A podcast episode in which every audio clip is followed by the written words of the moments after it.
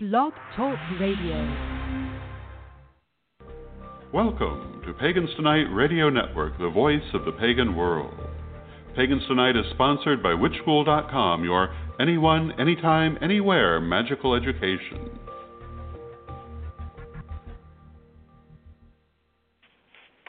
And welcome to Nature Folk with Selena Fox, brought to us every Tuesday evening at 8 p.m. Eastern here on the Pagans Tonight Radio Network. Nature Folk is with Selena Fox is a production of and a component of Circle Sanctuary's radio ministry program. Tonight's program is a rebroadcast of the Nature Folk program from March 14th of 2017, where Selena talked with Nancy Vedder-Shults about her new book, The World Is Your Oracle. And after Nature Folk, please stay tuned for an episode of Circle Talk with Celia talking about Celtic music and culture within the pagan community.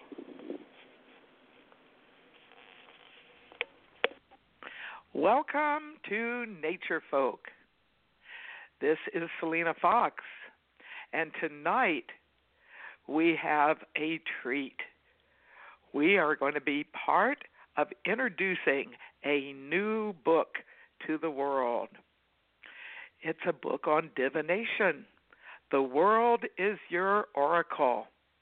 And we have tonight the author, Nancy Vetter Schultz. I've known Nancy for many years. Circle Sanctuary has put on a winter solstice pageant in Madison, Wisconsin, and she's been part of that for many years. But I've known her in a variety of capacities. She not only is the author of this new book, but she has been a columnist for SageWoman magazine She's been a blogger for Tikkun Daily and Feminism and Religion.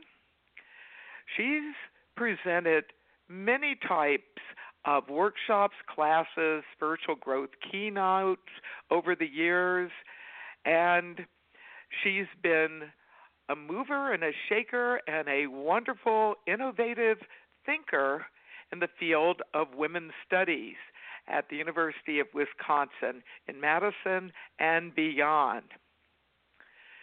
In 2013, Nancy Vetter Schultz, PhD, was named one of the wisdom keepers of the goddess spirituality movement. In addition to her writings and her teachings, the various ways that she has taken goddess spirituality into the world has included music. She has a CD of goddess chants from around the world, chants for the Queen of Heaven. And she has a live recording called Singing the Promise. So I present to you tonight Nancy, an educator, a workshop facilitator, a musician, who has really done a lot for women's empowerment, for spiritual growth. She's helped inspire not only the goddess spirituality movement, but has contributed to contemporary paganism. And I welcome her on Nature Folk tonight to talk about the world is your oracle. Good evening, Nancy. Hello, Selena. You've made me really smile, like a huge smile. What a wonderful introduction. Thank you so much. Yeah, it's so good to have you on Nature Folk. And I'm so excited about your new book. I have a copy of it right here in my hands. So, you have worked in the realm of spirituality, women's studies, goddess spirituality, contemporary paganism, and related fields for many, many years. How did this book come into being? Well, I actually had an idea about this many years ago, must be 18 years ago, because um, I was, I just had this, re- I thought it was a great idea. I wanted to put together both a book and an oracle deck and I wanted my daughter to paint the pictures on the oracle deck. And so I went to her. She was 17 at the time and said, You know, I have this idea. When you pull the card, it will give you access to a technique rather than just an answer to your question. And Linnea looked at me and said, You want me to paint 51 or 52 of these? I don't want to do that. I I want to try different media. I want to try different styles. I want to try different ideas and I went, "Oh my gosh, of course, you're 17." But when she was in her mid 20s, she came back and said, "Nancy, you know that book? Let's do it." So we got down to business and actually it has evolved over the years since it's 18 years ago I had the idea, but I didn't start working on it until about a decade ago. And what I I uh, realized was that one of the things that distinguishes this book from the other kinds of divination techniques that are out there is that it's not an answer to a question, but it's various techniques. And what I realized over the years is that people tap into their inner knowing from through three senses mainly either the visual, the auditory, or the kinesthetic. So that was one of the changes that took place over that last decade, where I divided all of the different techniques into one of three categories according to the senses that are being used. So it's been a process. And then the most amazing thing was I'm a Unitarian Universalist as well as a pagan. And I thought, oh my gosh, I will not be able to share this with most of my rationalistic UU friends. And Mark, my husband, found me this book about aha moments and the brain imaging that has been done to show that you have to get your mind into a certain state, a mental state, which is exactly what seers and sages have done for the last many hundreds of years. And as a result of that, you get an aha moment popping into your a, a, new idea popping into your mind as an aha moment. And so I was able to add a chapter on science as well and how actually science has now shown that divination facilitates new ideas, which is of course exactly what it's supposed to do. Exactly. And one of the things that I appreciated about the book was not only your talking about the question that you set up for divination, but really looking at the question as its own kind of process. Right. And and seeing that guidance can come in a variety of ways. Right. That's many an people are important doing divination. Yeah, many people do divination. They don't really call it that. So I appreciated the first part of your book where you go into oracles and expand the notion of divination beyond divination systems that many people are familiar with. Exactly, yes. So I think the big difference when you look at tarot or runes or the I Ching, what you have are in a sense, pre programmed answers to questions. And that works too, because what happens if you look at a tarot image or what the tarot card is supposed to mean, that will be an insight trigger to come up with new ideas. But this this is actually more like training yourself. My book helps you to understand which of the three senses is the most conducive to your tapping into your own inner knowing so that you can do it at any moment in time. You don't need to pull a tarot deck, you don't a tarot card or a rune. You don't need to throw the I Ching. So what it is is essentially teaching you to be more clairvoyant if visual is your vision is your sense, to be more clairaudient if your sense that taps you into your inner knowing is the auditory, or become more clair- clairsentient if it's the kinesthetic that gives you information from your unconscious, your inner knowing. so you're right. It's beyond systems into the ways in which we actually experience the world in an intuitive way. I actually see that as we become more attuned to our intuitive dimensions, we go deeper within ourselves and we get more connected with that world that exactly. indeed is our oracle. Exactly. I really appreciated you also talking about divination in a wide range of ceremonies, meditations, reflections, connecting with the natural world as well as our own bodies.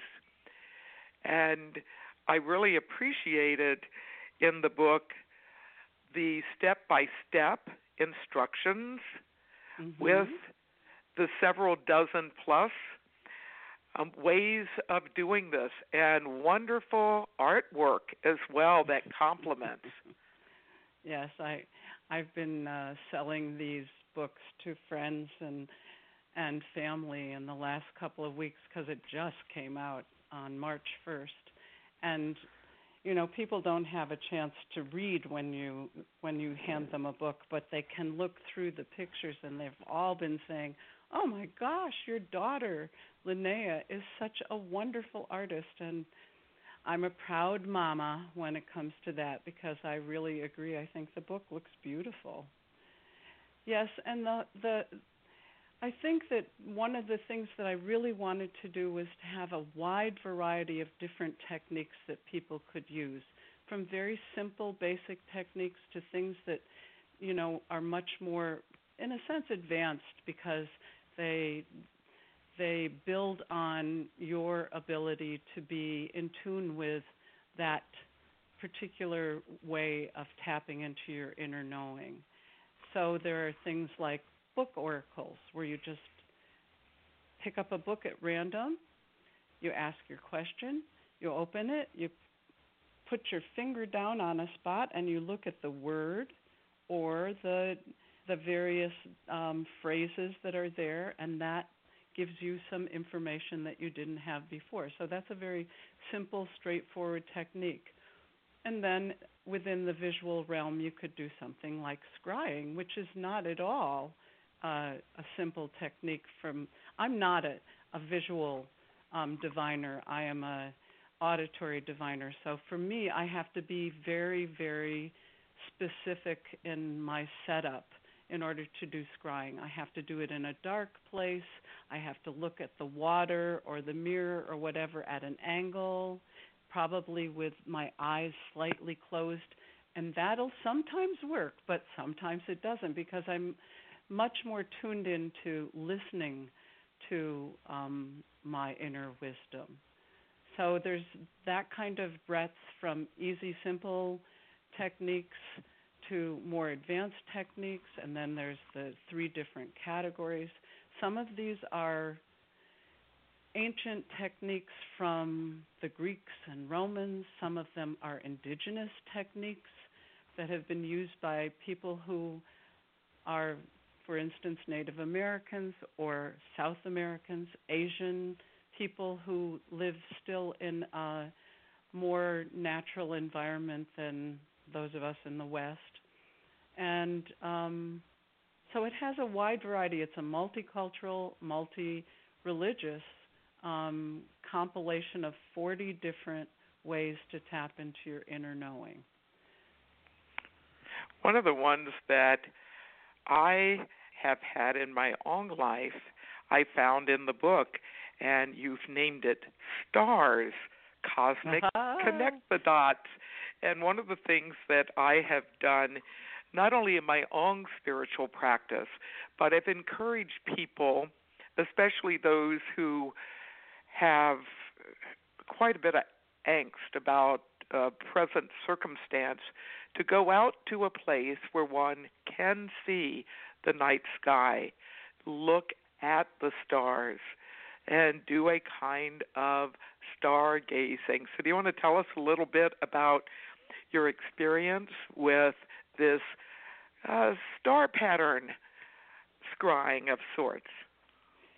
Yes, it's instead of using astrology, which is a much, is, is a divination system, this is much more open-ended. It's like anyone can just go out and ask their question that they need information about, and then feel which direction, which quadrant of the sky that they are being pulled towards. And then spend some time looking at those stars and see some people would need to you know make a little pattern of dots on a piece of paper and then connect the dots. Some people are more visual and will see those star patterns themselves. But this is not looking for constellations necessarily although you might find a constellation. It's putting together a, a vision in the sky that's your own now if you come up with a constellation then you can use that mythology as an answer for your question. But if you come up with a picture of something else, then you have to start using free association. That's that's the other thing that I think is uh, an important part of this book. I included some information about how to figure out what your oracular outcome means. So, if you, for instance, see an elephant in the clouds or in the in the stars, then you would have to ask yourself a number of you can ask one question over and over again until you come up with an idea of what that particular image means to you. So for instance, you can ask what does an elephant mean to me? What does an elephant mean to me? Until you finally tap into oh, strong and steady, powerful, whatever your particular associations are with that image. So it's an impo- important thing if you're going to use more, less um, systematic ways of divining, to have a way to figure out what your oracular outcome actually means. So that's one of the things that I included in here is using free association, where you freely associate with all the different kinds of meanings that a particular image, thought, word, um, sound, whatever the oracular outcome is, what does it mean to you? I'll give you an example. One of the um, auditory uh, techniques is called sounds, and I remember one day I was do a sounds divination and sat down to sort of um, do a grounding and centering exercise because it's very important to get yourself into a place of warm receptivity and calmness in order to tap into your inner knowing. And as I sat down, I can't remember which happened first, but I think um, the first thing that happened was that I my mother-in-law telephoned, and she stopped me before my divination even began. But since I'd already been interrupted, I decided that I would go to take a bathroom break. And as I was sitting there, I noticed that the noise that was being made by the toilet roll seemed an awful lot like no. And my question had been, do I need any more techniques in my book? So my mother-in-law stopped me. The the toilet roll sounded like no. Then I heard a neighbor slam a door, and that certainly sounded like no again. And I'm a pretty stubborn person, so I sat down to um, do my grounding and centering because I was going to do this sounds divination. And instead, the timer went off because I wanted to make sure that I didn't sit too long because I had had back problems around then. And after that fourth interruption and the fourth no, I went, I guess I have my answer. Because I finally could interpret that no meant no. So, yeah. So, it, it, there are ways to, to, even when you're a stubborn person like me, you can find ways to freely interpret and associate with your outcome and find out what the divination outcome really means. It seems that synchronicity is a dimension of working with oracles eh, in more of this free form way, being able to put forth an intention or the question, as you would say, and seeing what type of feedback starts emerging as you do that. Right. Um, when I was writing this book, I actually spent a lot of time thinking about synchronicities, and I think ultimately working with divination, you become more open to synchronicity in your life. Most of us live in a way which is not as wide open as you need to be in order to notice the synchronicities in your life. But if you are doing divinations, quite regularly, then those kinds of synchronicities start to pop up and you start to see when they're happening. And I think that's a really important thing. And I think actually you were asking a somewhat different question. Ask me again, Selena. Well, and that, you know, that's pretty much um, what I'm looking at.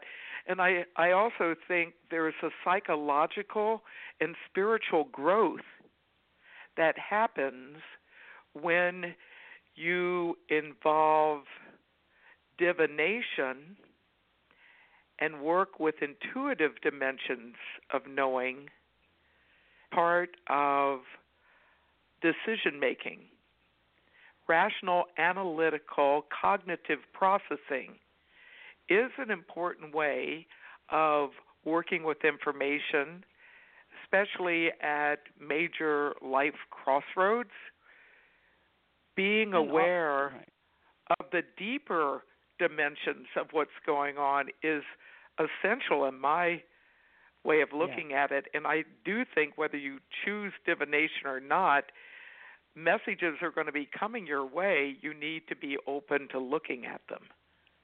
I agree with you completely, Selena. The my book is um, actually pretty open ended. I don't try to tell people how to define what their inner knowing is. But in my case, I do define my inner knowing as the goddess. When I tap into my my inner knowing, I tap into the goddess's wisdom. That's how I understand what's happening. So I do think the more that I can let go of my need to control with my rationality and open up to the possibilities that are there in the larger matrix, which I call the goddess. You could call the world, you could call it mm. the universe. Whatever it is, when you open yourself up like that, then spiritual growth will take place and you won't, because control does not help you in terms of your spiritual growth. It's, it can get in the way. That doesn't mean that we don't use our rationality most of the time as a sort of triage system to allow us to make decisions rapidly because we have a lot of decisions to make in any day. And you know understand situations in the most obvious way possible. That's what you would call thinking inside the box but there are often times in our lives, especially when change is taking place in our lives, when we need to stop that kind of rational thinking and allow ourselves to be more open to the possibilities of our unconscious mind, to the possibilities that come to us from the world as our oracle, and that's what this book is about is those times and those places when we need to tap deeper into ourselves rather than stay on the surface with our rationality. Yeah, and I know within the book, I haven't read it in its entirety, but I've spent a um, number of sessions with it, and I appreciate your inclusion of communing Uh, for example, there is one working with the tree, and Mm. um, also looking at how our relationship with the realm of creatures in nature Right. can help us understand guidance coming our way. Um, can you tell us a bit about, I guess, the interface with some other living beings as part of the world is your oracle, with animals, with plants? Well, one of the techniques that I've included is called creatures, guidance from the wild, and essentially this is a this is an ancient technique. Um, it was known within the Greek and Roman world. It's also known within the uh, Celtic world as duchain. I really don't know how to say Celtic words, so that is probably completely mispronounced. But it means first sight. And the Celts, the way they did it, they would start at the top of a very steep slope, steeper than any animal would be able to climb, and come down the slope. And the first creature that they met would be the answer to the divinatory question that they were carrying with them. And I have just changed this. I I don't say you have to go up to a very steep slope. Just go out into a park uh, a natural area along a lake, in the woods, and decide when you're going to ask yourself this question. Wait until the impulse is there from your inner knowing that it's time, and then start walking, and the first animal, bird, whatever you see is the answer to your question. And one of the things that I have done to help you is to have a listing of associations at the back of the book. So um, there are bugs, and there are animals, and there are birds with the sort of popular associations that cultural associations that we have within um, the United States, especially, but Western culture in general um, for a particular animal, bug, or bird. So that if you don't have an immediate um, association with the animal or the creature that you saw, you can start by looking at the ones that I've associated, I've brought together. But I want everybody to know that I also leave an empty, a blank area there, so that when you start to know what these animals these creatures, these birds, these bugs mean to you, you can fill it in um, for yourself because we all have personal associations as well as cultural associations for the varieties of animals and birds in our lives. I hope I answered your question. Yeah, and I I see that one of the advantages of having different forms of divination as options that if you are finding one type that you're working with gives you an answer but you're still not certain there is a way to do what's known in science as test retest and i do think there's some advantages to having multiple ways to invite guidance to come to one's life. That and is I a do dangerous, think I think that's a dangerous practice though, Selena. It can lead to I've known people who will pull tarot cards until they get the one they like.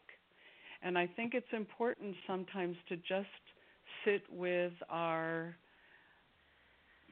our confusion if we don't know what's happening rather than trying multiple techniques until we get the answer we want. I think that's unfortunately one of the things that tend to do. We know what we want to hear when we do a divination often.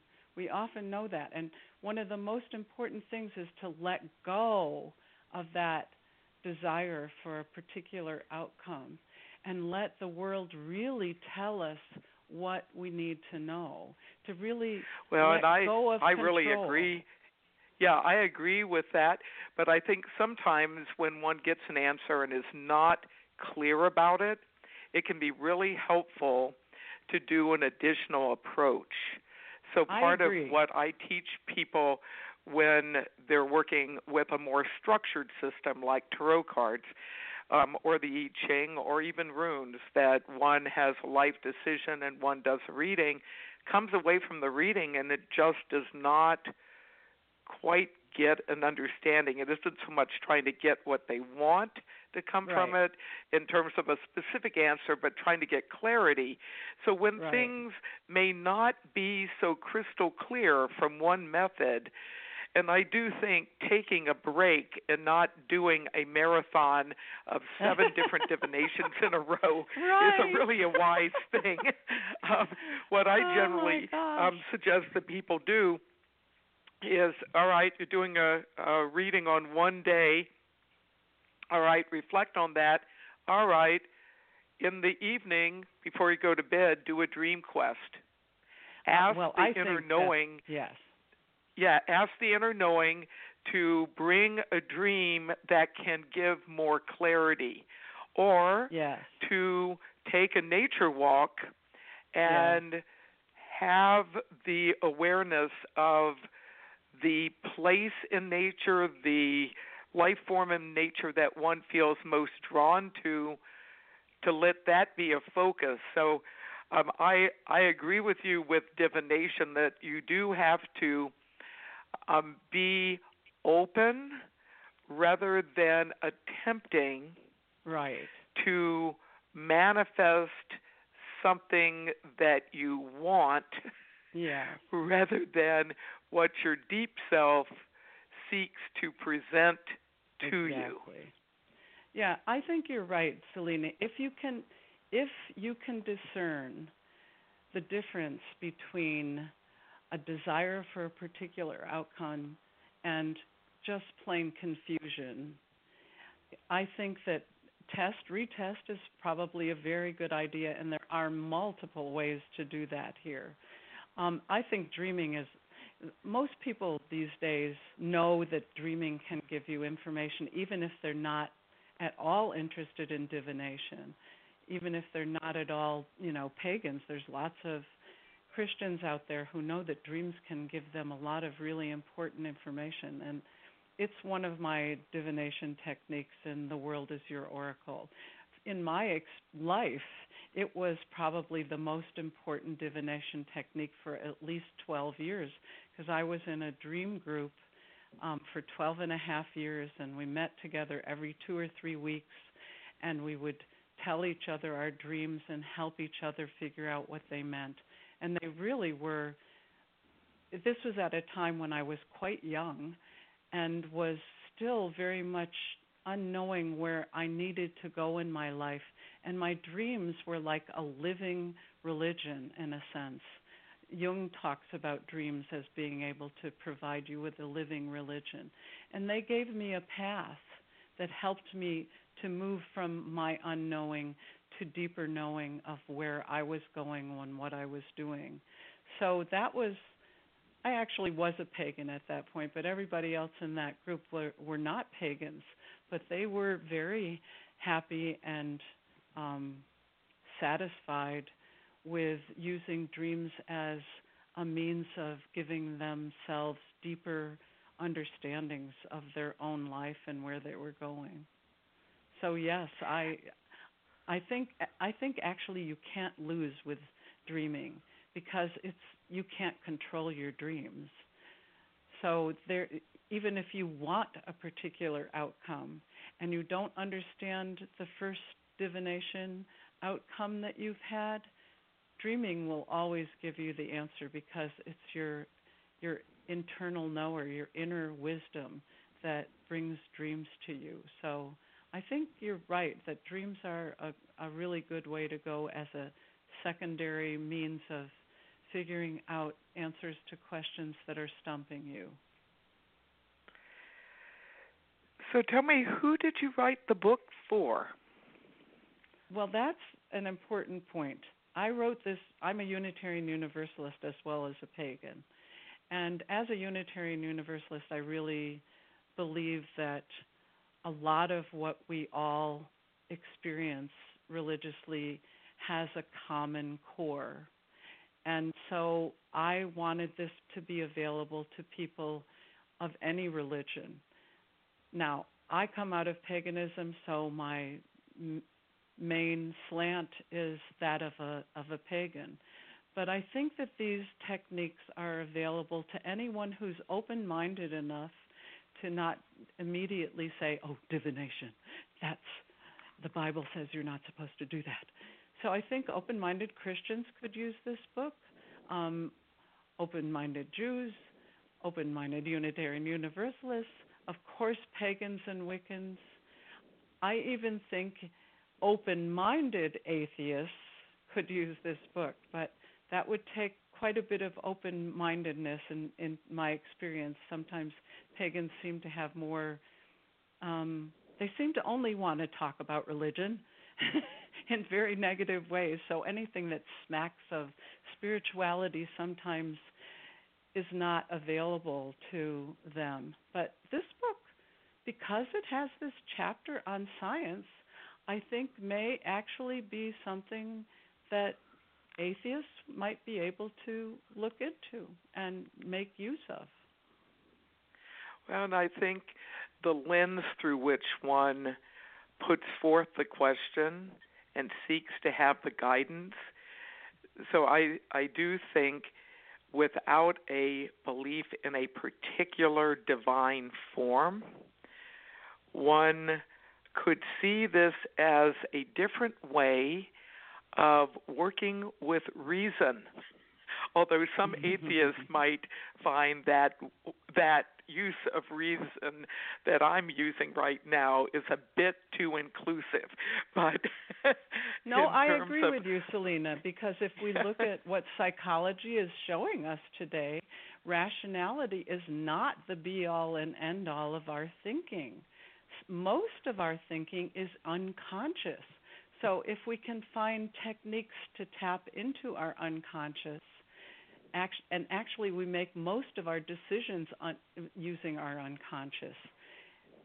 If we can tap into the, that unconscious prior in an earlier time, rather than waiting until we're completely stuck, it actually helps us. So I can see those people who are atheists who have um, spent enough time understanding how our minds actually work psychologically might find this book very helpful.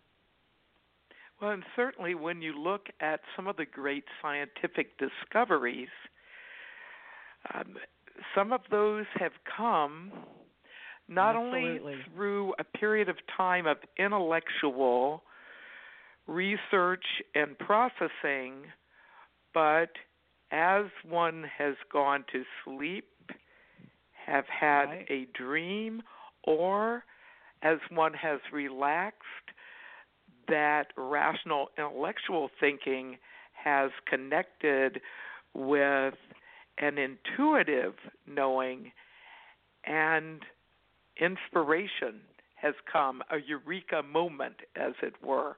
And I do think science is one way of looking at the world around us, and the mystical side is another way, but the two are interconnected.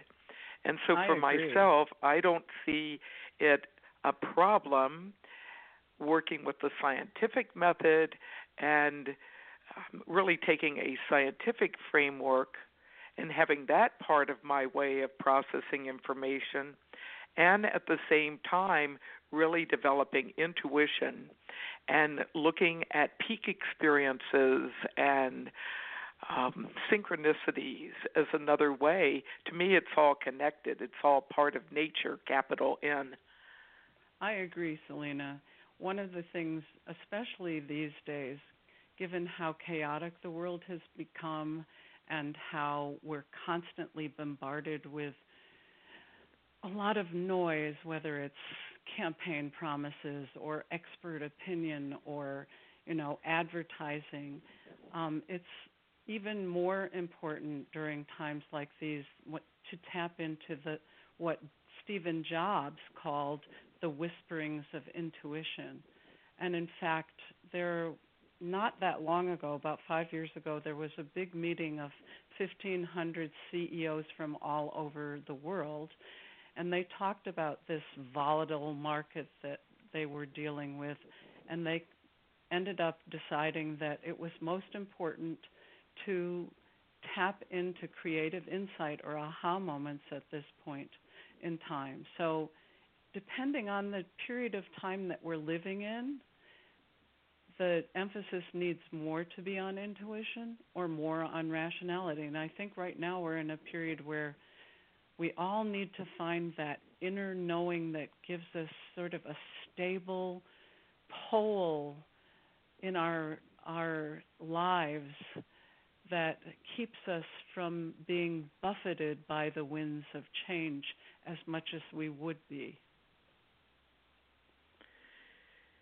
One of the things about education these days, um, and not only for um, youth, but as one goes into universities and colleges, there's a real emphasis on the development of the intellect.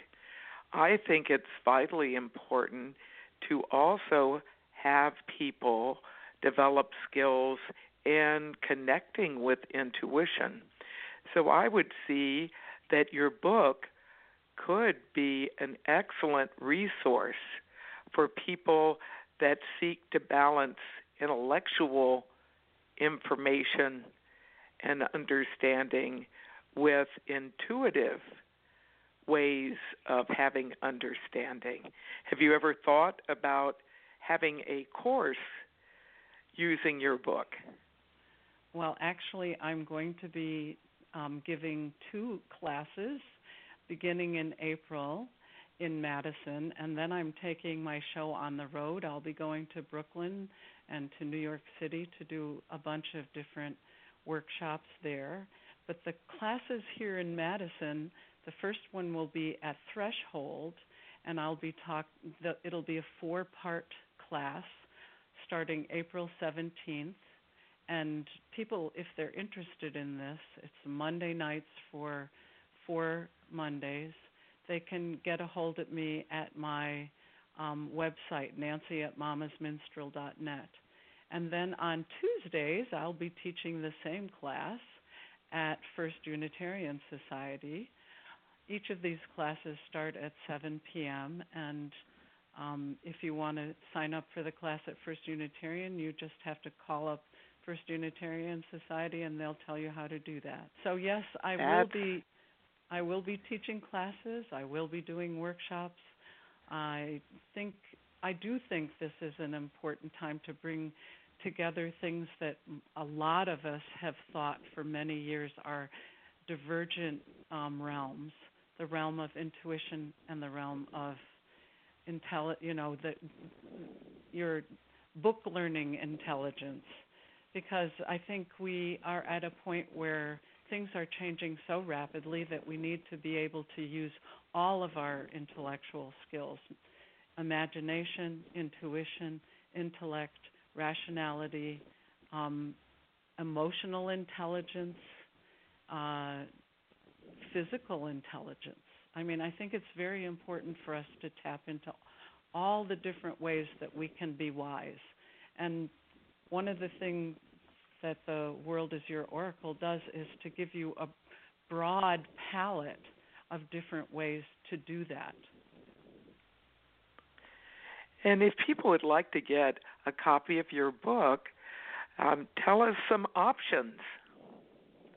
Well, pretty, as I told you earlier, my book came out in, a month earlier than expected. So my website is not completely updated yet, but in the near future, there will be an option to buy a book from mamasminstrel.net.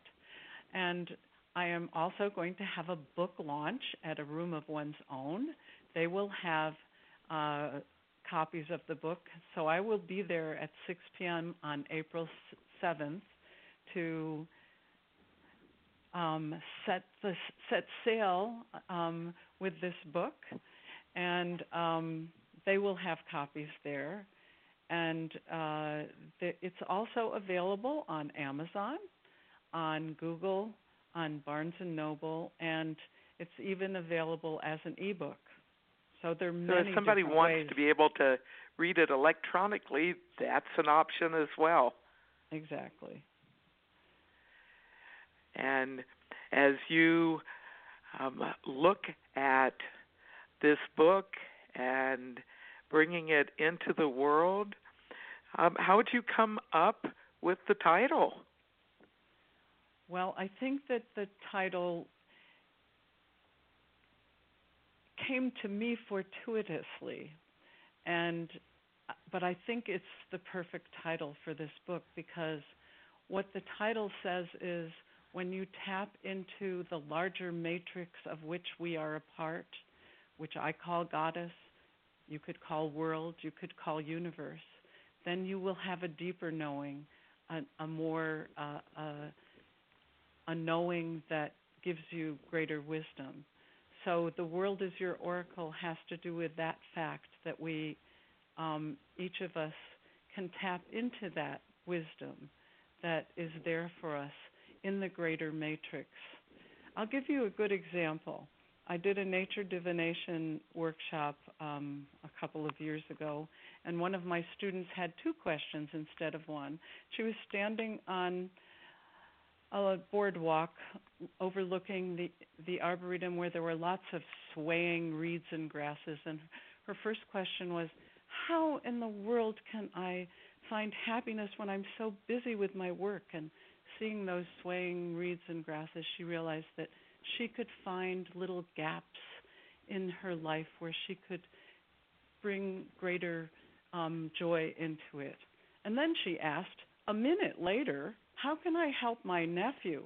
And instead of seeing in the foreground these moving reeds and grasses, she saw a big, solid tree trunk further on. And she said, Oh, yes, I can provide him solidity um, by making room in my life for him. He can come live with me. And so, what that shows is how we co create our understandings with the greater matrix of which we are a part. It's our angle, our angle of perception that allows us to understand with that greater matrix what we need to understand at a particular moment in time. So I think co creation um, and realizing that we are part of a greater matrix and that that greater matrix has wisdom to share with us. I think that's a really important um, dimension to it. I'm very thankful for your work, and I see that the music, the blogging, the teaching, to now have a book in the world as another way of connecting with that larger matrix we're all part of, and as another gift to those of us who embrace spirituality, embrace deeper ways of being. I'm just very thankful that your book has come into being and that it is out. I think it's a perfect um, time as we move into spring, a time of new mm. beginnings, to look at some additional ways that we can connect with divine wisdom. And your book has done a wonderful um, job of putting in easy to use form um, a variety of different options. I'm wondering now that the book has launched if you've used any of the divination methods in it to give you guidance for taking it out into the world further. Oh, yes. I can tell you a funny story. I was, before it came out, I was taking my daily walk and I was wondering, oh my gosh, what am I supposed to do with this book? You know, I, I I've spent so many years writing it. Now I need to get out there and get it out into the the world. And I just as I asked this question, I looked up and there was a car that had a uh, bumper sticker on it that said, "I pedal wherever the voices in my head tell me to." And pedal was not spelled P E D A L, it was spelled P E D D L E, which means to sell things. And I went, Thank you. I agree. I will pedal wherever the voices in my head tell me to. So, yes, that was one of the wonderful uh, synchronistic experiences. But I've also gone down to the lake and asked about how I should be um, dealing with this situation in my life, and it's that's my favorite um, means of divination. I just go down to the lake, sit, ground and center, get quiet, ask my question, and almost as if the lake answers me, but it's not. I know that it's not the the lake has become a personality that's giving me answers. It's that I am hearing my own inner wisdom intertwined with the lapping of the waves on the shore, the rhythms of the water start to become sentences, and I know pretty quickly what it is that I need to do. So yes, the the water, um, listening to the water is my favorite way to do divination. And as you've been starting to take this out into the world, what has been some of the response you've received so far? Well, Selena, it's been out 10 days. but actually, I'm just I'm amazed. Um, I the books to my Sacred Earth Chalice group now. This this is a bunch of women at First Unitarian who all define ourselves in terms of earth-centered spirituality. So I shouldn't have been surprised that they all said, give me one, give me two, give me three. So I sold a lot of books that day, but the thing that most amazed me was that I told the group that at some point in time I was thinking I might set up a training for how to teach this whole work, the entire world is your oracle point of view, and take it out into the world. And I said, I'm not sure when I will do that, maybe in two or three years. And one of the women said, Oh, I want to take that training. And I went, Oh my gosh, maybe sooner rather than later. So I'm very excited about how it seems to be opening up a path towards the future for me. And that's just really amazing and gratifying after so many years of writing and sitting at the computer at home. Um, I have always been a fairly public person. I like to be out in the world working with people. So the fact that people are saying, yes, come out, come out, Nancy, play with us, is wonderful. Well, I think it's a wonderful book to be coming into the year 2017. I am so thankful that you've done your podcast launch tonight uh-huh. on Nature Folk. And I wish you many blessings and success as you prepare for your face to face book launch in April at Room of One's Own and the upcoming classes and workshops and and I'd like um, before we conclude for you to um, give your website and talk a little bit more about ways people can connect with you. Yes. Well, my website, once again, is Mama's Minstrel, and that's just like the Big Mama who we all live within and have our being within Gaia. So this is I'm a minstrel for Gaia, and it's spelled M A M A S. No apostrophe. I guess the internet doesn't like apostrophes. All one word. Mama's Minstrel as a singer, M I N S T R E L. So mamasminstrel.net. When I set up my website many years ago, I thought, I'm not a com, I'm a net. And I like the idea of, you know, the Indra's net of which we are all a part, which is a very good um, metaphor for our interconnectedness with each other and with all of existence. So please contact me at nancy at mamasminstrel.net and I can give you information about all the different ways that you can connect with this book here in Madison or outside of Madison. Very soon on the calendar page, there will be an update of all the different um, events that I'm going to be pursuing and ways to register for them. So I'm hoping that's within the next week. And please do come to a room of one's own on April 7th at 6 p.m. I think it will be a wonderful celebration of this new book in a wonderful bookstore, my favorite bookstore, Room of One's Own. So, oh, what a wonderful thing! And um, what I like about the book is that it can be read from cover to cover, but it also can be read in doses.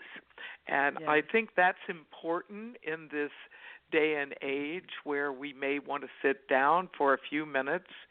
And the fact that you not only have the chapters there, but you have practical information about how to do each of the 40 oracles and some reflections about that. So, congratulations on the birth of the world is your oracle, and many blessings as you take it out into the world. And may it continue to be an aid for people who are starting their explorations of spirituality, as well as be a support for those already engaged in spiritual practice. Uh, one of the things I like about the book is that it has wisdom for those who are new, for those who have been um, working with spiritual practice for a while, and for those who have been involved for many, many years. Very thankful for your work. Many blessings, and have Thank a you. wonderful evening. thank you, Selena. Thank you for having me on your show. It was very much fun. Bye bye. Good night. Well, now I invite um, to come on uh, David and Jeanet Ewing, who help with Circle Radio, both podcasts, and um, also want to acknowledge Deborah Rose. What do we have coming up for Circle Talk tonight? Believe we have a special. Hello. Hi. Here we are. Sorry about that little uh, little technical thing. So tonight, uh, this is David and Jeanet here, and tonight we are joined by Celia, who will be talking. We'll be talking about um, the Irish influence with music in in the pagan culture in the in the American neo-pagan world, I guess you'd say. Right. Yeah. We get to talk to so Celia we're again. celebrating Celtic culture this month, and certainly Celia, I've known over the years, and she has music and stories and creativity. So we're in for a wonderful treat. yeah, we're looking And forward I to it. And I want to, yeah, and I want to thank the Pagans Tonight Radio Network and Witch School International, which um, supports this network. I want to thank David and Jeanette and Deborah for your ongoing work with Circle Radio Ministries. I want to wish everyone a happy equinox for those of you in the northern hemisphere. Happy upcoming spring equinox, and those in the southern hemisphere, happy autumnal equinox.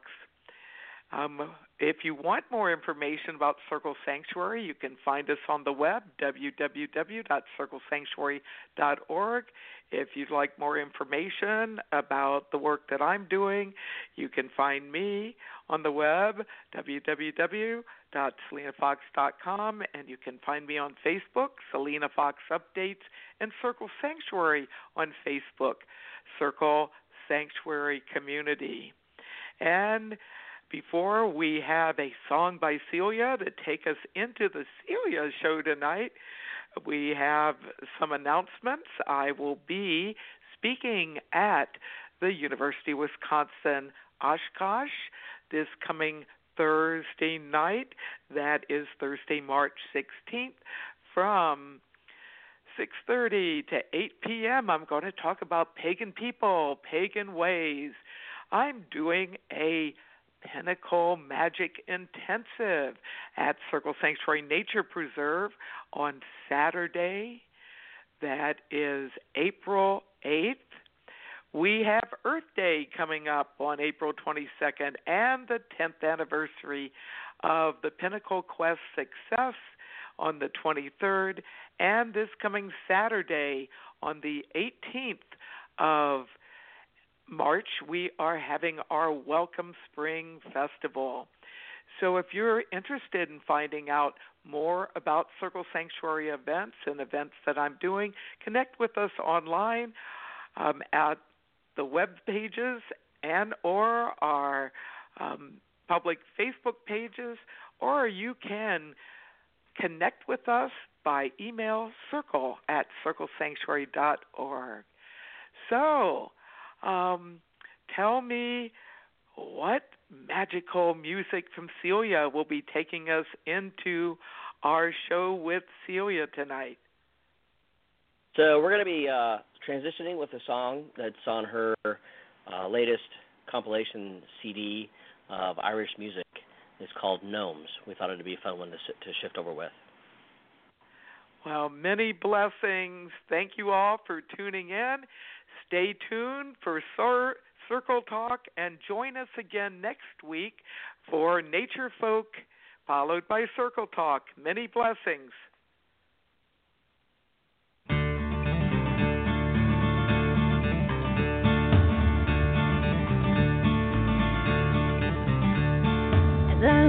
In my chair, I swear I was the only one there. When a hazel branch struck me in the head, and the coroner pronounced me dead. Seven years that I was gone, dancing jigs and singing fairy songs. Now I'm back and you can see. I'm a little bit human and a little fairy. Well, those gnomes took my brain, I would bet they are insane. Cause I don't think there was there a gnome who thought as much as I did. Ha ha, the joke is not on me, cause now I'm living merrily.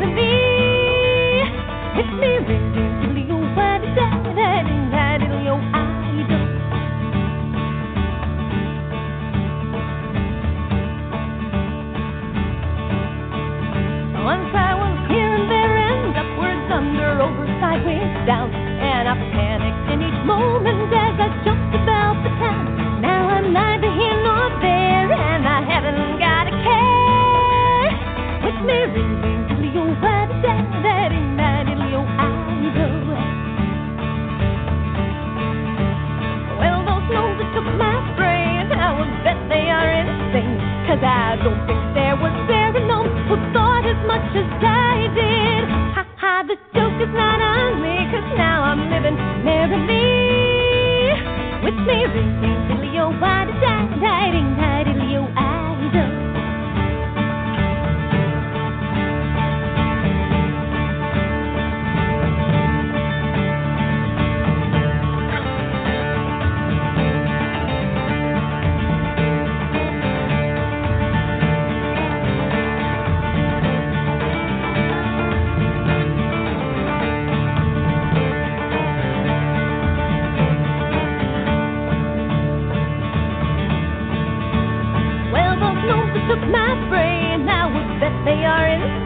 Cause I don't think there was ever no who thought as much as I did.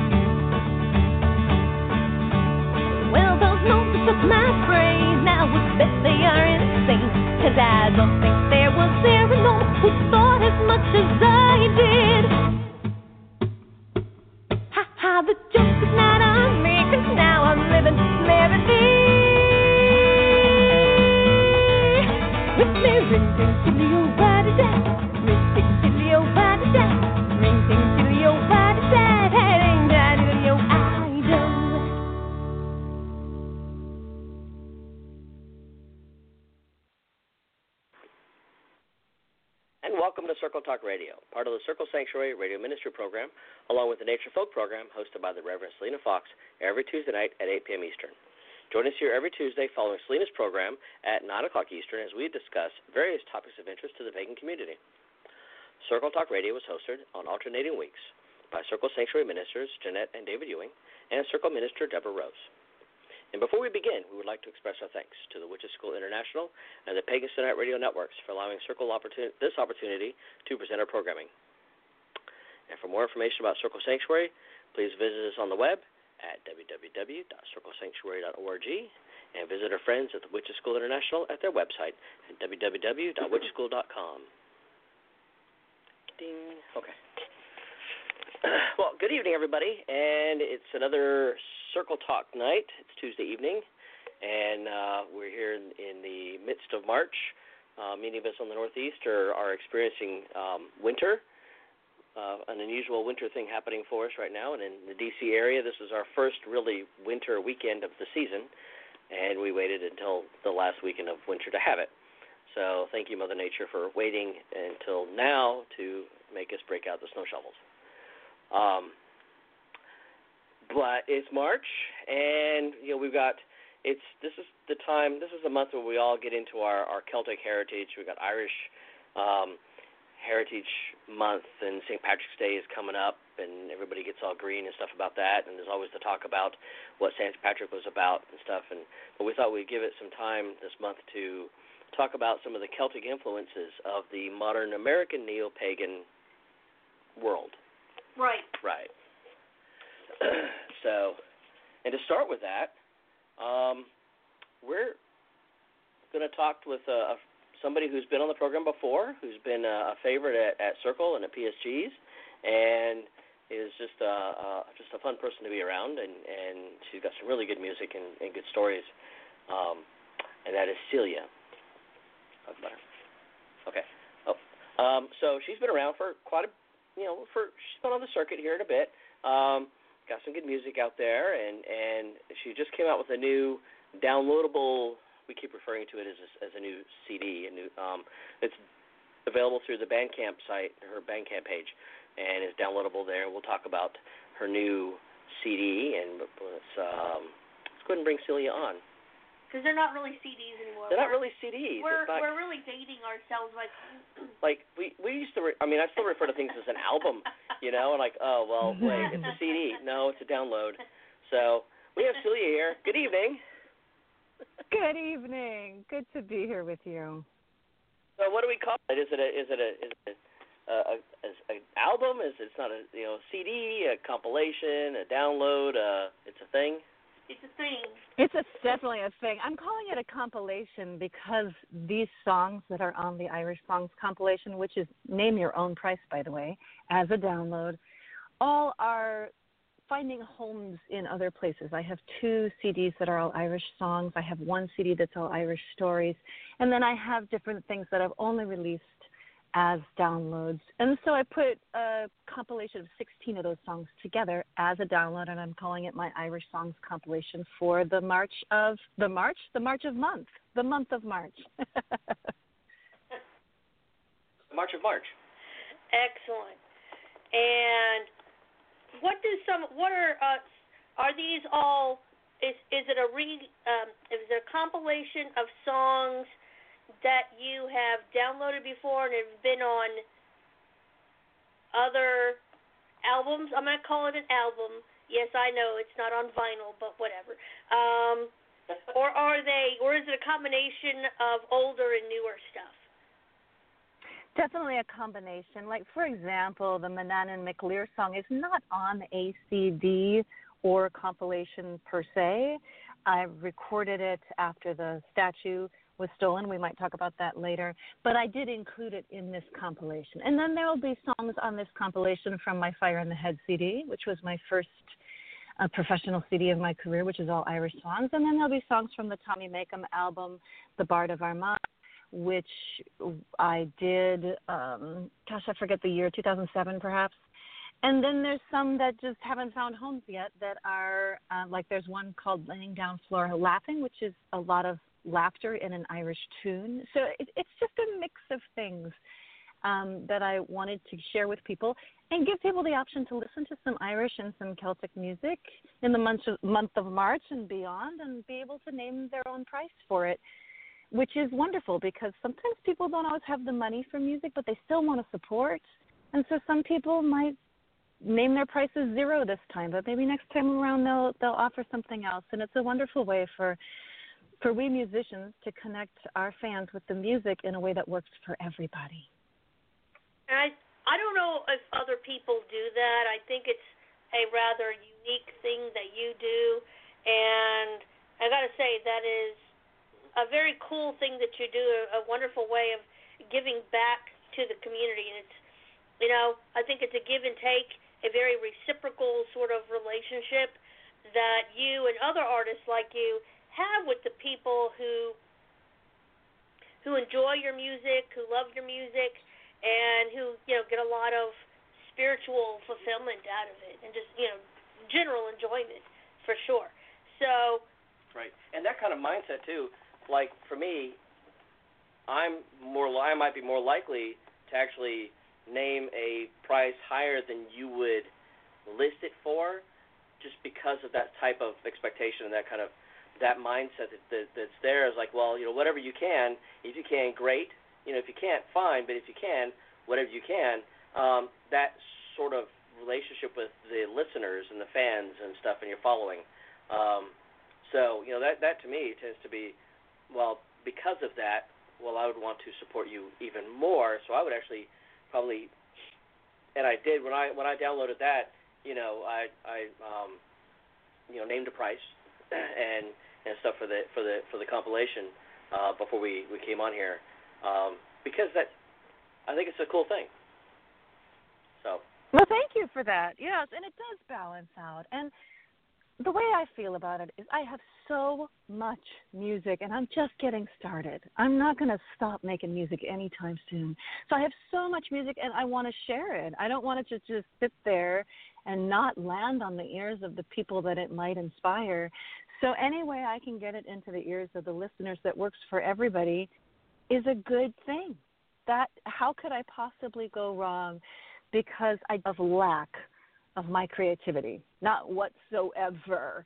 So I know I can always make more. I know I can always share more. I know I can always write the next thing and record it and share it the next day. So I love to make it available so that people can uh, maybe maybe it becomes their song for for whatever thing they need to get through the day, to wake up in the morning, to go to sleep at night.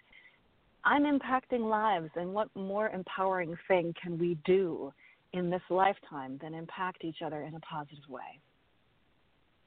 Exactly. And one of the nice things about living in the 21st century is you and other artists, many other artists, have utilized technology and you have downloadable music. And the type of music, you know, the way that you do your recording and your engineering makes it uh, available to people much quicker than it was, you know, years before. Ten years ago. Yeah, yeah, even ten years ago. So I think that's a, a very cool thing as well. And you mentioned uh, a song that we're going to play in just a few minutes. But we're going to start by talking a little bit about what your background is as a as a pagan and specifically for the topic at hand tonight, how has Celtic spirituality had an impact on the music that you write and sing? Mm, thank you. Well, to me, spirituality and music can't be separated. It's all vibration, it's all energy. And I was raised in the Celtic and the Irish tradition. My mother, Cecilia Farran, started the Irish Fest Summer School in Milwaukee, Wisconsin, which has turned into a really great thing where Irish musicians who are coming to play at the festival a week in advance will offer workshops, whether it's playing the bones or the uh, the Irish guitar, the fiddle, dance classes, weaving, storytelling. There's all these different possible things that people can take classes in.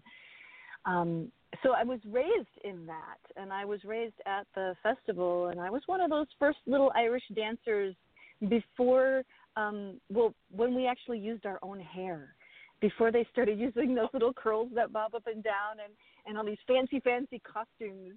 I was a, a little Irish dancer, and I was seven years old, and I was doing the plays, and I was doing the music. So I was really immersed in the Irish tradition, which is pretty powerful and strong in areas like Chicago and New York and, and even Milwaukee.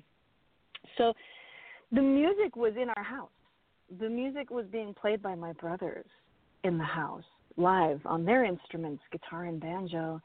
And my parents would take us to the concerts and to the events. So I was really immersed in it as a child and then I kind of went on with my path and did theater and went to New York and um, got my degree in theater, and then was always pulled back to the Irish music. So when I took a trip to Ireland to go to the sacred sites with Tom Cowan, who wrote a book called Fire in the Head, uh, we were going to the ancient sites and really looking at um, doing shamanic, Celtic shamanic journeys near these megalithic stones and that got me more into the spiritual aspects of it.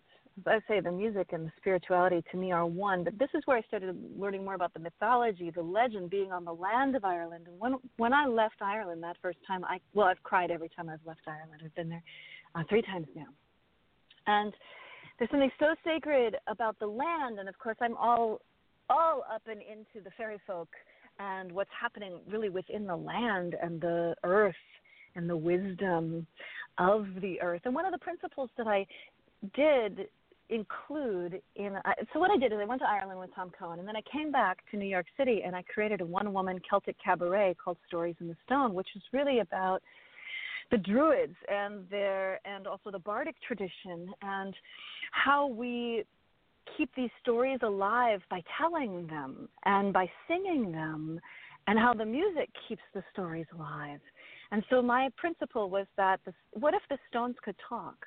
What if the stones that uh, were having these incredible rituals and wisdom moments happen could actually store that and we could extract that information so we could figure out how they made Stonehenge and figure out why they did it and have all this wisdom available to us because there was wisdom that got lost along the way. So that's kind of been my trajectory along the way from you know being a little Irish dancer to having the music in my bones to going to Ireland and learning more about the spirituality. And now as I've made my living as a full-time musician I've been inspired by Bridget. She has just really gotten under my skin and like Bridget songs just keep coming through and I'm still slowly but surely working on a Bridget songs compilation which um actually, here's a little secret. I don't think I've changed that from Name Your Price to a price. So you could probably go to my Bandcamp page and find that and get that for Name Your Price still because I've been lazy and I haven't changed it. So there's Bridget songs. Um, song from Manannan, which came up recently, uh, which really became more socially conscious and political um, uh, as a message. These things have all touched my life along the way.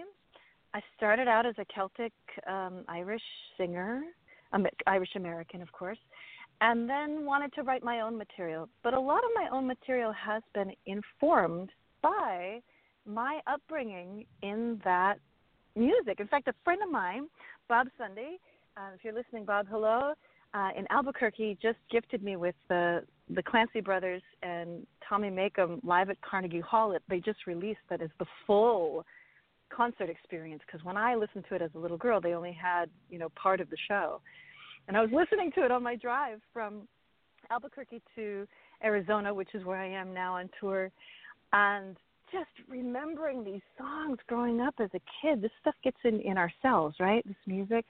And when I was a child, I had no idea what these songs were really about. And as they're explaining it, and I've now grown up and learned about the IRA and what was happening between the Protestants and the Catholics and the famine, like I really had this much greater understanding of what these songs were really about. But as a child, I just loved the music.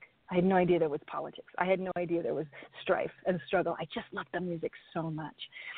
So that is a long-winded um, answer to give you a sense of what my path has been uh, from little to now in the Celtic and Irish tradition and the music.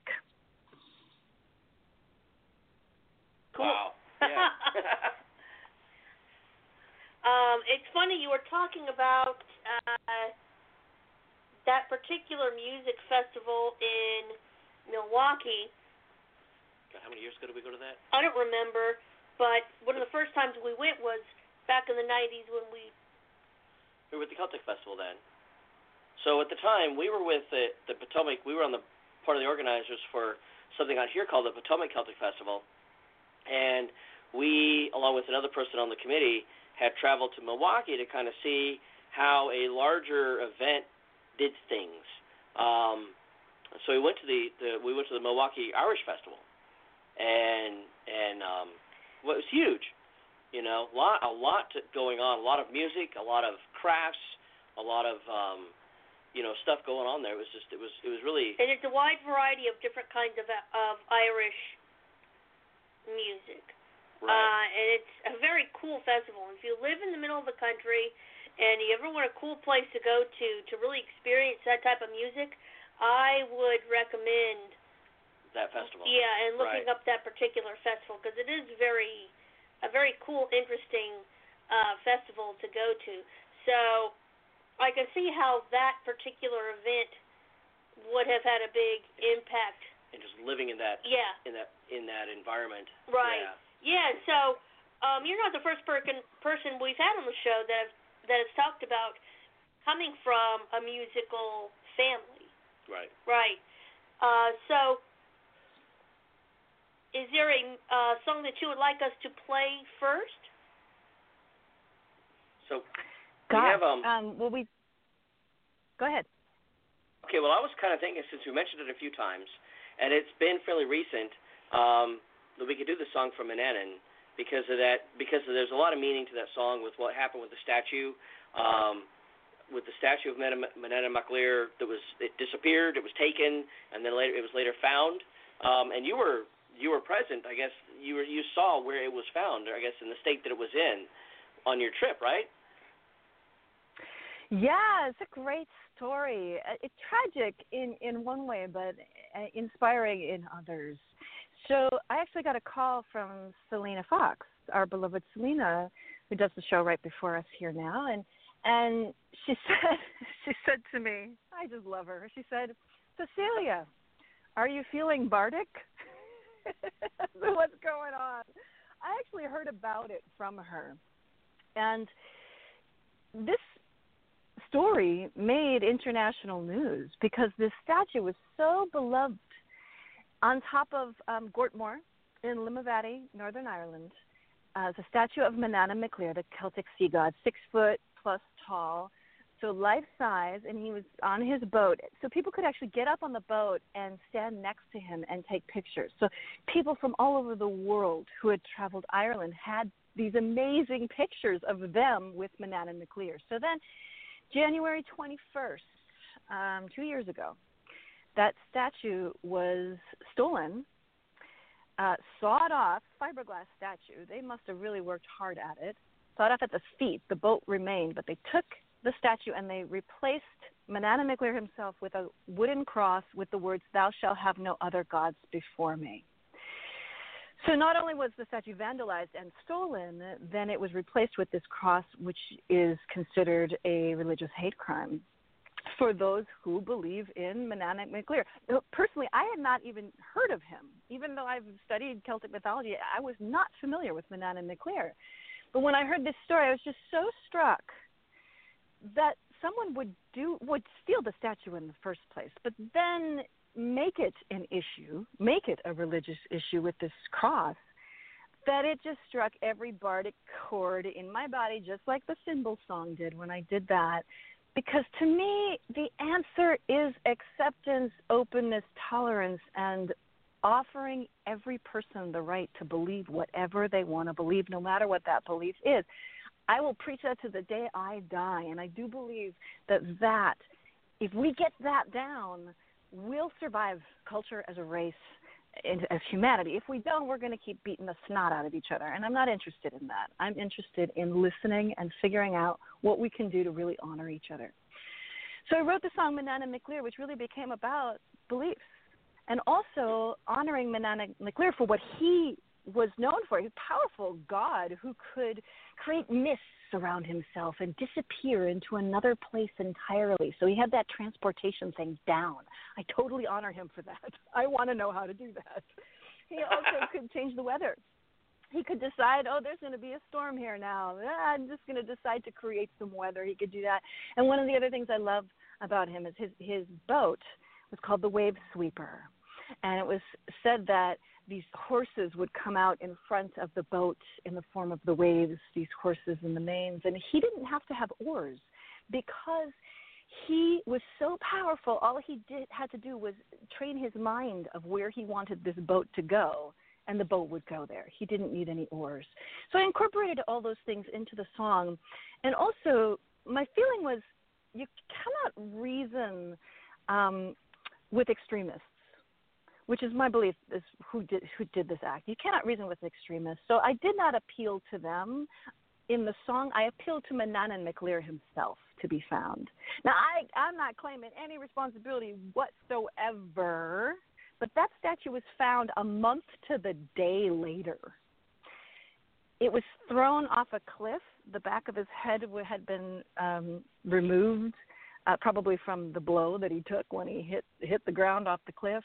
His arm was um, messed up, and so there was a lot of deliberation. Can we fix him? Can we put him back? Do we make a bigger one? The whole town was in a kerfuffle about it. Through the process, I know this is getting to be a long story, but it's a good one. So through the process, I met the artist. Darren Sutton, who's also very famous for being one of the artists on the TV show Game of Thrones. And Darren was commissioned then to uh, recast the statue so that it was safe again. And when we went to Ireland, the very first place we went was to see Darren um, and his sweetheart, and we got to see the statue because the statue arrived in Darren's studio the very next day because the police had to do fingerprinting and all that with it. So the, the statue was delivered back to Dungannon, Ireland, where we were the very first people who got to see him after he'd been through his ordeal. So there is a video on YouTube. If you look up um, Celia Farran and Manannán, M A N A N N A N, you can see the video. You can see the footage of us with uh, Manannán on his return, and Darren and the artist, and some time lapse video of him creating the statue. It's a beautiful piece of art, uh, just a beautiful piece of art. So there's the story, and that was, I know, a huge long lead up, but I suppose that just sets us up for the song. It does, it does, and I found you know it's there's pictures and stuff of the of the statue, and it is it's it's really inspiring to see you know the, the the portion of the boat, and he's standing there with his arms raised, sort of facing out to the sea. Um, it's it would be something that it would definitely be a, a required stop if we ever made it to to to Ireland. Definitely. Um, so let's go ahead and do that then. Let's listen to the song so everybody can kind of tune into that, and then we'll chat some more.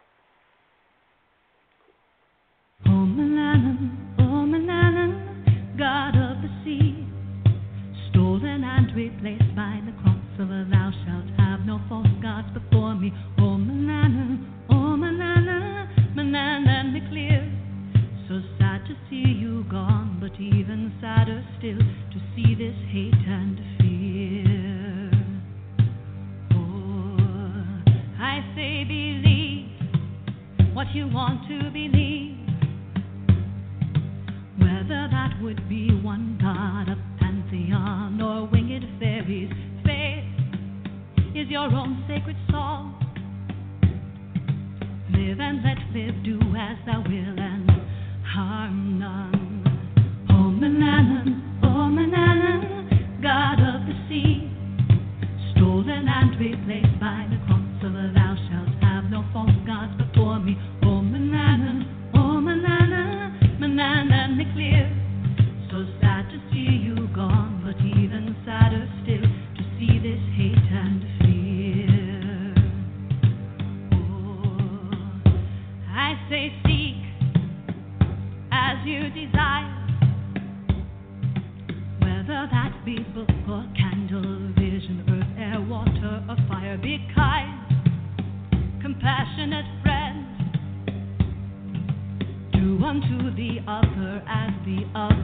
Have you do unto them.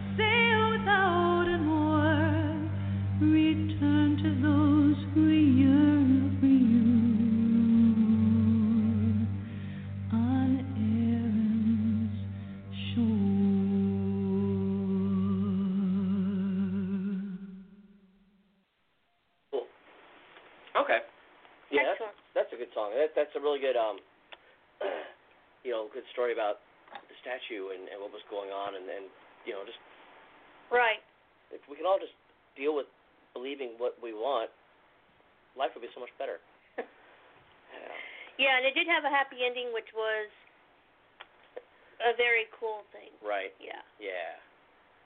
Okay. Well, and also that I think it it gave. I mean, as I love Selena as she says, it, it's a it was a wonderful teachable moment, and that when you know when you get lemons, make some lemonade. And I didn't know who Manannán Mac Lir was before, and his you know strange disappearance actually brought a lot more people in touch with his story and some people would consider his story lore and legend, and some people would put him in their pantheon as someone to pray to. And that we can open our minds to someone's belief system, whether it's something like a Celtic myth or goddess that you know is turned saint, like Bridget, and especially now with you know people who are of the Muslim faith who are so misunderstood by many in our culture because they've equated Muslim with the T word, which I find absolutely Right. baff- baffling. And so it you know it used to be it used to be like the that the pagans were were getting um discriminated against and I'm sure that's still happening a, a lot and and in ways that I don't even want to think about but I'm just feeling so deeply for you know Muslim people who just want to get on an airplane and go somewhere and getting discriminated against because of their faith. This has got to stop. Right. Yeah, and just know- people who want to live their everyday lives, Yeah. you know, without having to worry about uh whether their mosque is going to be torched or, Or if- something else. Or like you said, they just want to get on a plane and go someplace. I saw on the news the other day that Muhammad Ali's son was detained for the second time at an airport. Like, to me, that's just getting it's just getting crazy. Um, Definitely. So yeah, we need to kind of bring some understanding and like let's just get along kind of stuff to to to everything. Um, and I first heard about Manannán Mac Lir back when we were first starting to learn about paganism way back when in the 90s when I was in the Navy. Um, and you know started researching about different gods and you know pantheons and the gods and goddesses of, of the Celtic world in particular. And I and I, I found Manannán Mac Lir and like at the time I was in the Navy stationed on a ship um, getting ready to go on our on our deployment to the Western Pacific and the Indian Ocean and and stuff. And I thought, you know, here's somebody I just learned about. I should probably connect with him a bit uh, since I'm going to be on the water. Um, so that was sort of my. He was one of my introductory deities that I first you know learned about um, when I was starting my our, our our pagan when we were starting our pagan path. Yeah. Yeah. Yeah. So, you know, to hear about the statue and then the song, it really kind of brings that brings those memories back for me, and it's really kind of a, a good connection there. So, thank you for doing that. And there Thanks, is another She, goddess- she's the one who she's the one who instigatrixed that. Thank her. No, she's behind so many things like that, though. It's it's amazing. She really is. She's such an instigatrix. I'm glad she did because it, it certainly expanded my horizons and my experience in, in just actually becoming part of the story of the the statue. It's amazing. Right? and that's really cool. Um, and there are other goddesses, but one in particular you've written three different songs about, and that is the goddess Bridget. Yes, Yeah. at least three. At least three. I've got. I, I think I put up a YouTube compilation too. You could probably Do you? research I'll have to look that. at that. Yeah, I'm only Yeah, looking at the we've uploaded, and there, we've got four uploaded. Um, but yeah, thanks for mentioning that there's more than that. So she figures prominently in your life, I take it. Did you say Bridget is prominently in my life? Yes, yes. Um, and I, I can't even tell you why. I- You know, I'm not even sure how she came to me or where that story started to unfold. But when I was in Ireland last time, I did seek out the Bridget Wells. Actually, I kind of stumbled on a couple of them.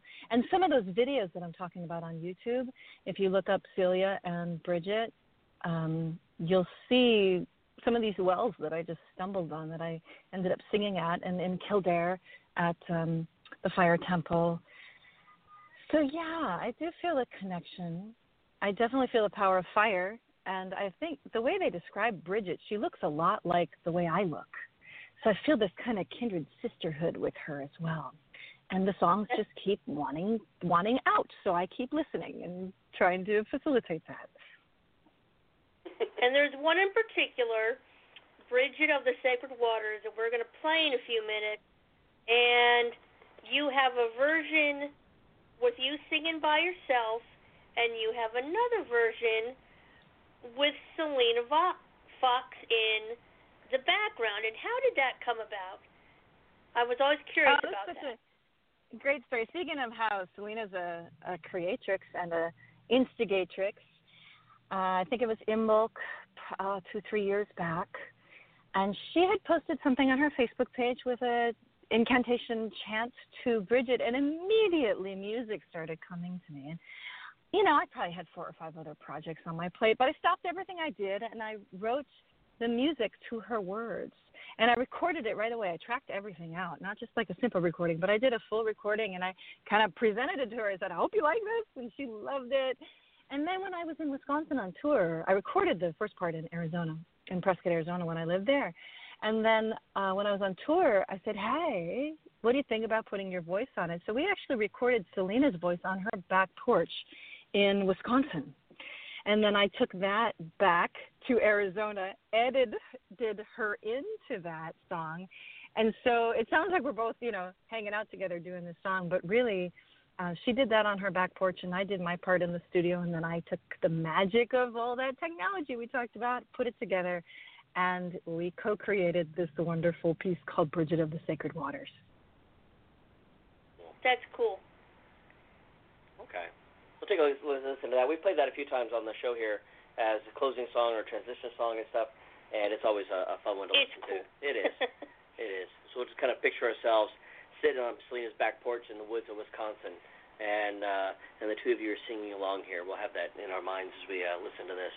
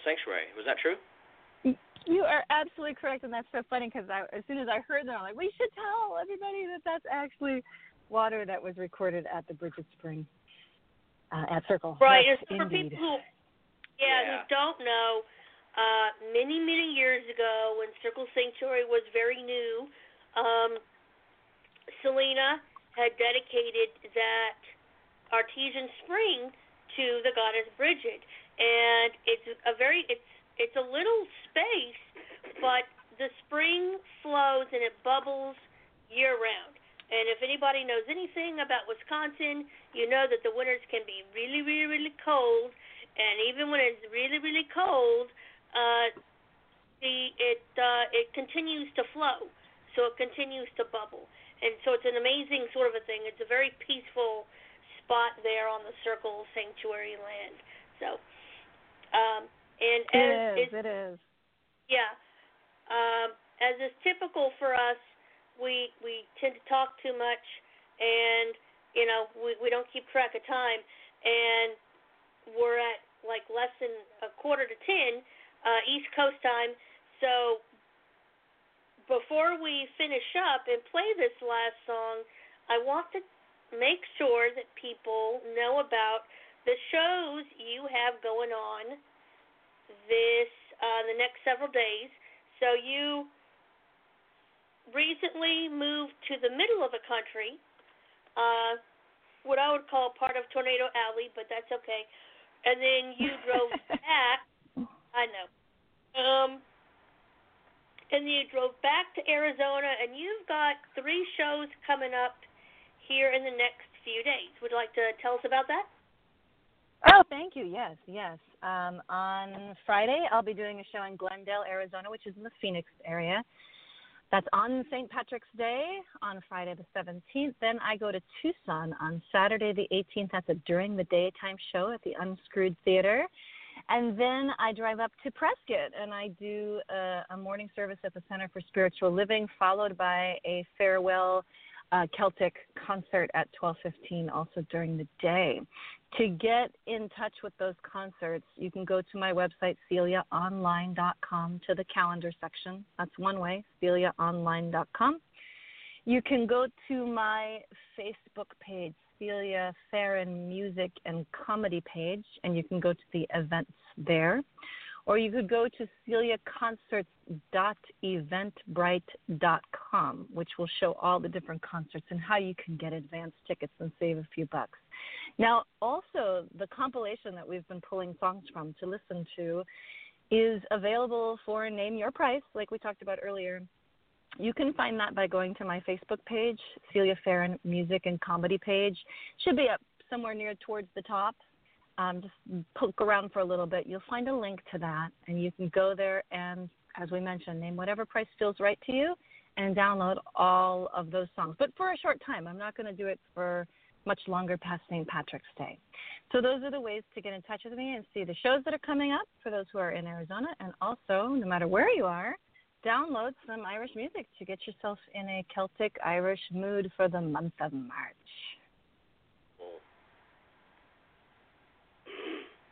Fun times, and now you're in the, you, you're and you're relocating to I think it's what the Kansas City area, or whatever. So there'll probably be some some upcoming shows and stuff. I would imagine for uh, in that neighborhood for folks who who are living in that part of the country to be able to to uh, to see some more some of your performances and, and experience some more of your uh, storytelling, and maybe even get a glimpse at the Trustlefoot Fairy if she happens to put in an appearance.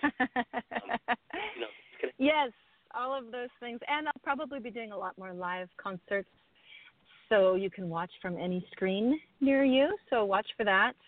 Um, and you can go get three free songs right now by going to celiasings.com, and that also gets you on my email list. So you can find out what I'm doing, where I'm going, where you can see me.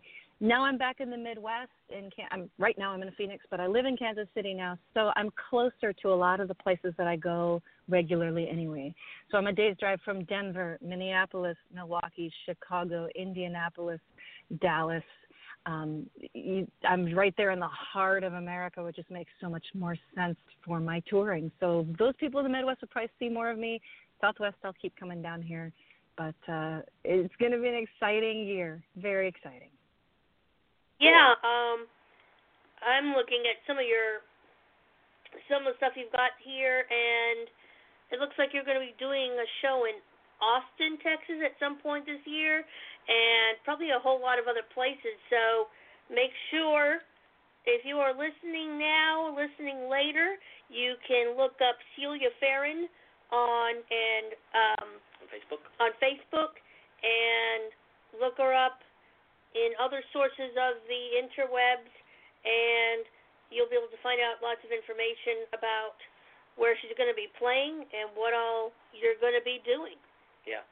Yeah, and I, I would say right now the best way to get in touch is, is to go to celiasings.com, get those three songs, get on my email list because the truth is this goddess has been moving and packing and traveling and I'm going to tell on myself my website's not up to date right now. So I'll be doing Beltania uh, in Colorado.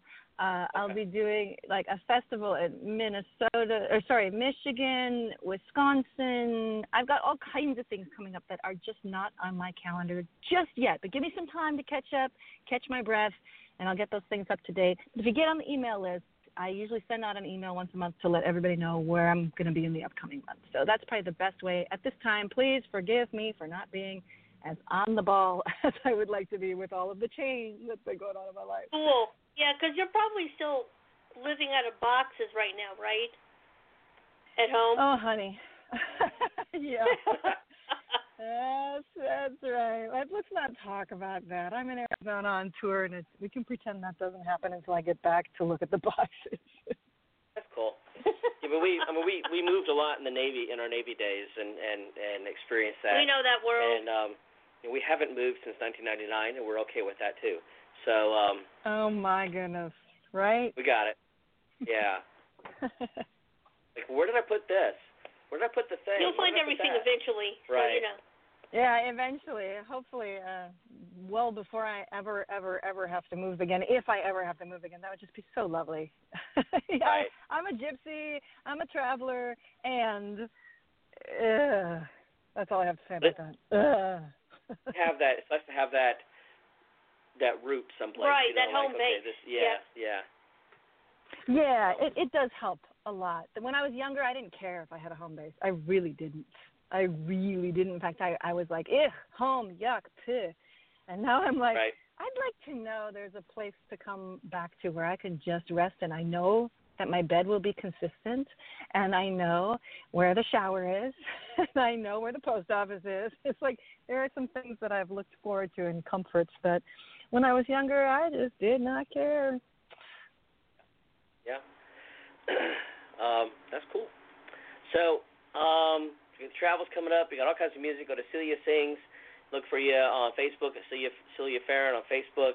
You got your uh, the the Bandcamp CeliaOnline.bandcamp.com um, page. There's a bunch of stuff there. CeliaOnline.com. Um, so you're like all over the interwebs. So very very findable. Um, Yeah. that's that's pretty cool. Um, yeah, and definitely, like you said, recommend that people you know get the three songs, get on the mailing list. I, I we joined that a long time ago, and like to get the updates, what's going on, and and uh, and, and where you're at and stuff. So it's uh, kind of kind of keep in touch that way. That's a great great method um, for that. So I think the last song we wanted to play, I think we're going to transition out with this one, um, is um, who did the song for Ireland? Yeah. Yeah. So what can you tell us about that song, the song for Ireland? Gosh, I heard that song the first time at an Irish music session in New York City. Um, and I just fell in love with it. It's such a beautiful song. And Mary Black sings a version of it that I just love. And so when I recorded my first album, Fire in the Head, um, my brother plays guitar on this, and I I do singing. It's very simple, just guitar and voice. And it's just such a beautiful tribute to the west coast of Ireland, which is so beautiful. And I'm so grateful that I've had time there. So that's the story behind it. I love singing it and I love sharing it. Cool. Okay. and we love to listen to it. Um, so there we go. We're all it's all complete. Um, so uh, before we wrap up, we want to thank you, Celia, for joining us tonight. It's been a it's all, been a pleasure as always to get to talk to you and um, learn a little more about where you're coming from and and, and what's the stories behind the songs and and, and that so which is always um, makes the music more fulfilling to listen to, knowing that the the story behind it.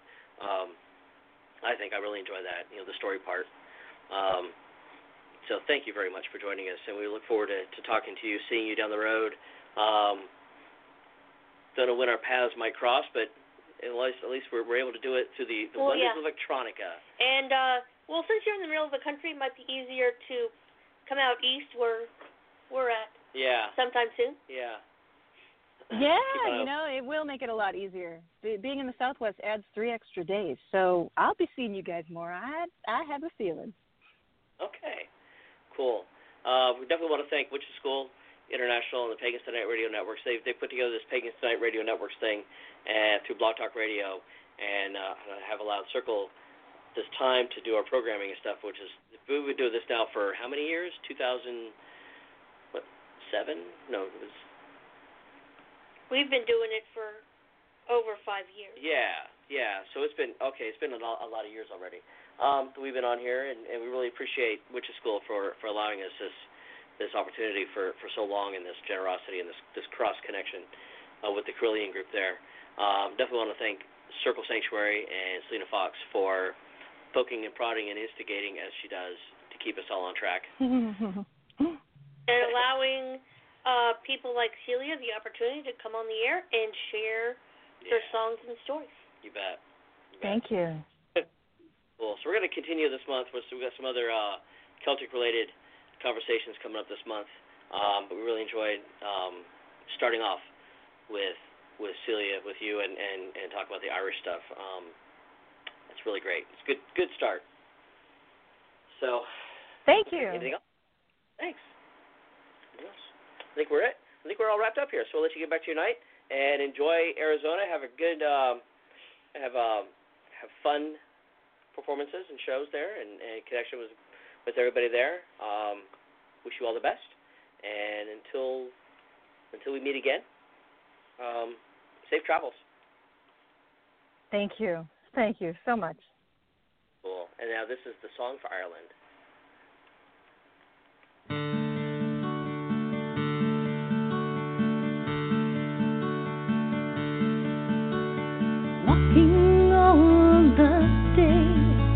Tall towers falcons build their nest. Silver winged they fly, they know the call of freedom in their breast. I saw black heads against the sky on a twisted rock that run down